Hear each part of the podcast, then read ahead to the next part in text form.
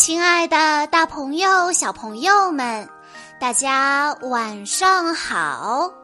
欢迎收听今天的晚安故事盒子，我是你们的好朋友小鹿姐姐。今天是来自江苏南通的瞿天泽、单天佑两位小朋友的生日。我要送给他们的故事名字叫做《海绵宝宝大揭秘》。小朋友们，你们看过动画片《海绵宝宝》吗？记不记得这里面那一只单纯可爱却总是惹麻烦的海绵宝宝呢？海绵宝宝是一块方形的黄色海绵，他和他的好朋友们总是陷入千奇百怪的麻烦之中，他每次都能化险为夷。之后呢，他们还会制造出新的麻烦和笑料。我想你肯定是很喜欢他们的。因为它总能给我们带来快乐。那你是否了解海绵宝宝的真面目呢？瞧，满脸蜂窝眼，长相方方正正的，穿着小棕裤，露出两个大牙。哇哦，这不就是海绵宝宝吗？没错。就是它了，海绵宝宝和他的朋友们生活在风光优美的比基尼海滩深处，在那里，他拥有一间豪华的大菠萝房，职业呢是蟹堡王的头号厨师，他是个热心肠，喜欢帮助别人。但是却总是好心办坏事，闹出了不少笑话。海绵宝宝喜欢抓水母、烤汉堡、吹泡泡，他天真乐观又善良，每天都乐呵呵的，简直让人没法不爱他。怎么，你也很喜欢海绵宝宝，对不对？那你想不想知道它的真面目呢？如果想，那就继续听小鹿姐姐说下去，保证会让你目瞪口呆。首先，我们应该明白，海绵宝宝和我们日常生活中常见的海绵可不是同一种东西。我们常用的海绵是由木质纤维发泡树脂做成的，那只是用人工的手段仿造天然海绵的结构而已。真正的海绵其实是一种海洋生物，海绵是多孔动物的统称，它们主要生活在海洋里。你知道吗？早在六亿多年前，海绵就已经生活在海洋之中了，因此它们算得上是最原始、结构最简单的多细胞动物。海绵既没有头，也没有躯干、四肢和尾巴，更没有神经和各种器官。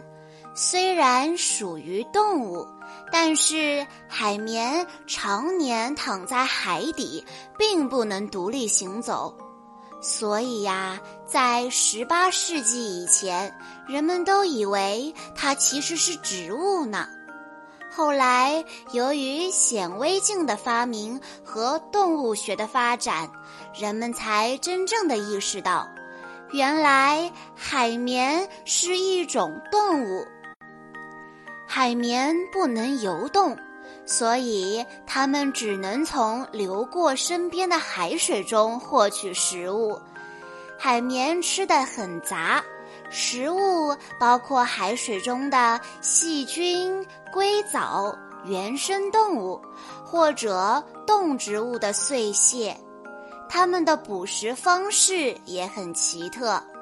在海绵的身体里有很多小孔，每一个小孔都相当于一张嘴。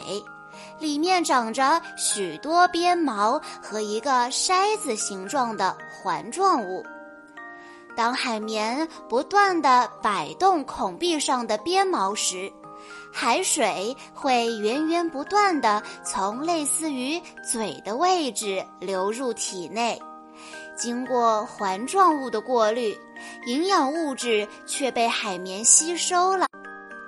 而产生的废物就会随着水流从顶端的大孔喷出去。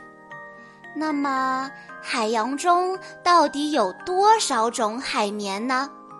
没有人能够给出准确的答案，因为新的种类总是不断的出现。但是不可否认的是，海绵是一个超级庞大的家族。从浅海到深海，到处都有它的踪迹。在不同的环境和附着物上，海绵的颜色也是多种多样，模样也是各有区别。海绵的颜色之所以五彩缤纷，原因在于它们体内共生的藻类没有储存的色素。海绵简直快把海底世界打扮成一个色彩斑斓的大花园了，而至于海绵的模样呢，也可以说是千变万化，有的像长长的管子，有的像细细的手指，有的像圆圆的琵琶，有的像一个花瓶或者一个杯子。而有的呢，直接附着在珊瑚上，让你完全都看不出来。因此，并不是所有的海绵都会长成海绵宝宝的样子。海洋世界往往吉凶难料，表面上看起来也许风平浪静，但海底很可能是一片深不见底的凶险世界。海绵既没有尖利的爪牙，也没有坚硬的外壳，它能在海底生活几亿年，是不是一定有超强的本领呢？科学队长这就带你去探索一下海绵的秘密。在漫长的进化历程中，海绵进化出了一个自我保护的大本领。分泌毒液，只要它们释放出这种难闻而且有毒的化学物质，捕食者就会纷纷的绕道而行。谁要是不小心碰到了，保准会疼上很久。不仅这样。这些化学物质还能阻止海洋植物还有珊瑚在自己身边扎根，防止微生物在它们身上生长，从而保持海绵气孔的健康通畅。当然啦，不是所有的动物都害怕海绵的化学武器，一些乌龟呀、海星啊，还有鱼类。见到海绵就会不管不顾地吃个饱，还有海兔还可以吸收海绵的毒素，把它转化为自己抵御敌人的武器呢。这个时候啊，海绵就要使出自己的看家本领再生了。即使是被攻击，以至于身体残缺，它们也能很快的重新长出被吃掉的部分，恢复到最初的样子。有些淡水海绵在遇到恶劣环境，比如说水流量大大减小的时候，会萎缩到只剩下几个细胞。然后，一旦环境再变得适宜，它们就会重新长出一个新的海绵。海绵真不愧是再生树啊！从古到今，海绵为人类做出了巨大的贡献。很早以前，人们就开始采集海绵，因为海绵网孔细、弹力强、吸水性好，采集之后经常被用作洗澡、擦身、洗碗的工具。后来呢，人们又将海绵做成了各种刷子和缓冲垫。总之，在各个行业都有海绵的广泛用途。听到这儿，你是不是已经迫不及待的想要去海底捞海绵啦？现在你应该已经对海绵宝宝有了更加深入的理解。没错，它的真身真的就是这样一位深藏秘密的再生达人。动画片里的海绵宝宝虽然总是爱惹麻烦，但是他总能看到生活中阳光的一面，并且对所有的事情都充满了热情，给别人带来欢乐。以上就是今天的全部故事了，相信小朋友们在听完了今天的故事，对海绵。海绵宝宝都会有更加深入的了解。那么，在故事的最后，小鹿姐姐要问大家一个问题：你们知道海绵生活在哪里吗？海绵是动物还是植物呢？如果你知道答案的话，欢迎你在下方的评论区留言告诉小鹿姐姐。